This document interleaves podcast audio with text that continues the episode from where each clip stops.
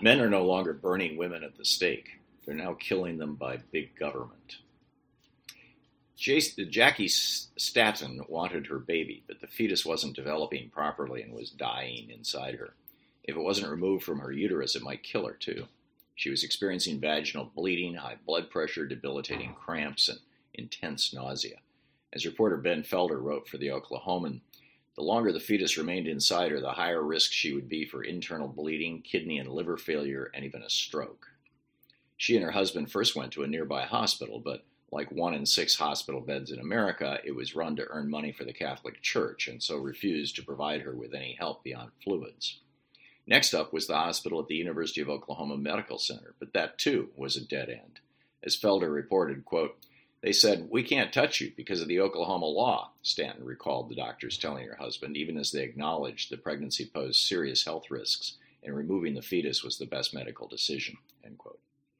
To save her life, Jackie's husband drove her to an abortion clinic in Kansas, where she was forced to walk through a gamut of jeering anti abortion protesters carrying signs proclaiming their followers should, quote, stone all the whores, end quote.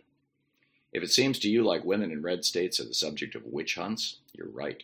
And it has nothing to do with life. It's all about economic and political power. Prior to the 1980 election, the official position of the GOP was the same as the Democratic Party Pre-viability abortions were a decision to be made by a woman alone, with consultation, if she wished, with her physician, spouse, and or religious counselor. California Governor Ronald Reagan had, in fact, signed into law the nation's most permissive abortion regulation in 1967, a full six years before the Supreme Court's Roe v. Wade decision. And Reagan's 1980 running mate, former Texas Congressman George H.W. Bush, had supported Planned Parenthood, including abortion rights, all the way back to the 1960s as well.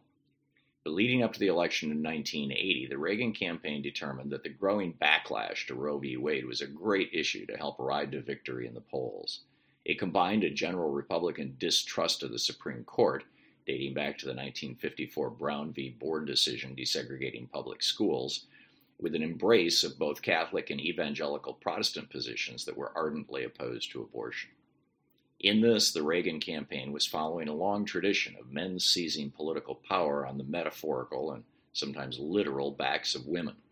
The first widespread witch hunts in the 1500s, in fact, were the Catholic Church's response to the growing Protestant Reformation, competing successfully for church membership. As researchers Peter T. Leeson and Jacob W. Russ noted in the Journal of the Royal Economic Society, quote, Europe's witch trials reflected non price competition between the Catholic and Protestant churches for religious market share in confessionally contested parts of Christendom. By leveraging popular belief in witchcraft, witch prosecutors advertised their confessional brand's commitment and power to protect citizens from worldly manifestations of Satan's evil. Similar to how contemporary Republican and Democratic candidates focus campaign activity in political battlegrounds during elections to attract the loyalty of undecided voters, historical Catholic and Protestant officials focused witch trial activity in confessional battlegrounds during the Reformation and Counter Reformation to attract the loyalty of undecided Christians. But there was also an economic dimension to the witch hunts, one that is also resurgent today. In the late 1500s and early 1600s, women who performed abortions or provided birth control were most of the early victims of witch hunts because children were a source of cheap labor for the feudal lords who essentially owned their serfs and their children. Multiple studies of that era now show that times of economic insecurity most cor- closely correlated with upsurges in witch hunts and the often, often gruesome murders of women who practiced reproductive medicine. Times of economic prosperity, on the other hand, tended to go hand in hand with more permissive attitudes toward birth control and abortion, and a pause in the witch hunts, which may account for the modern era's swing back toward witch hunts against women seeking or providing abortion.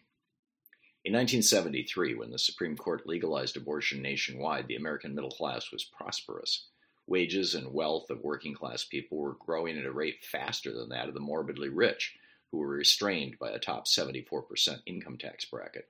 A single breadwinner could buy a house and car, raise a family, take an annual vacation, and even set aside money for a comfortable retirement. In the midst of this prosperity, progressive attitudes toward abortion prospered. Outside of Catholic circles, in fact, the Roe decision wasn't even particularly controversial in 1973. It would be another few years before the label right to life would be appropriated from the anti death penalty movement and used to rebrand the anti abortion movement. Reagan's imposition of neoliberal trickle down economics ended the expansion of the world's largest and most prosperous middle class, which had reached almost 65% of American families by 1980. With a series of massive tax cuts on corporations and the morbidly rich, along with 18 tax increases on average working people, the Reagan administration began the collapse of the middle class to the roughly 45% of Americans in it today. As working class Americans became more impoverished by Reaganism, racist and misogynist sentiments blossomed, becoming mainstream within the GOP by the time Rush Limbaugh gave them voice with his condemnation of feminazis. The unspoken rallying cry in response to the simultaneous impoverishment and browning of America was more white babies. Working class white men increasingly saw brown skinned immigrants, African Americans, and women as economic competitors. The growing national prosperity pie that had once seemed unlimited quickly became perceived as a zero sum game in the post Reagan era. Reaganomics produced a $50 trillion transfer of wealth from the homes and savings accounts of America's working class into the money bins of the morbidly rich, where that money remains to this day. It set off a scramble for what little was left. If white men could knock out more than half the population, the 51% women and the roughly 15% blacks, there was more money to split up among themselves. While most white men merely intuited that for forbidding women abortions would re- reduce their representation in the workplace, both through parenthood and pregnancy related deaths, social scientists were proving it. Five states had legalized abortion prior to the Roe decision. In addition to Reagan's California, the procedure was also available in Alaska, Hawaii, New York, and Washington state. As researchers found, comparing statistics from those states with similar states where abortion was still criminalized prior to 1974, quote, abortion legalization reduced the number of women who became teen mothers by 34% and the number who became teen brides by 20%. Legalization reduced maternal mortality among black women by 30 to 40%, end quote.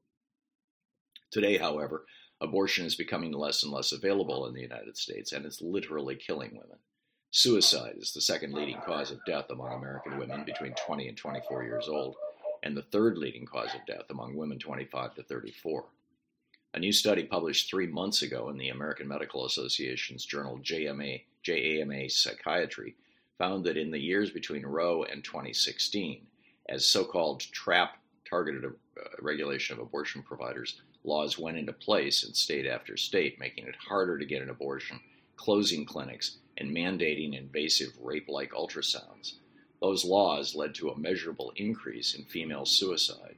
Quote, Enforcement of trap laws was associated with higher suicide rates among reproductive age women, but not women of post reproductive age, nor to deaths due to motor vehicle crashes. Among reproductive age women, the weighted average annual state level suicide rate when no trap laws were enforced was 5.5 per 100,000. Enforcement of a trap law was associated with a 5.81% higher annual rate of suicide than in pre enforcement years. Religious freaks and workplace insecure men are no longer burning women at the stake for the heresy of having or providing abortions. Instead, they're using the power of the state to set them up to die often agonizing deaths, all while bragging about their brutality to win elections.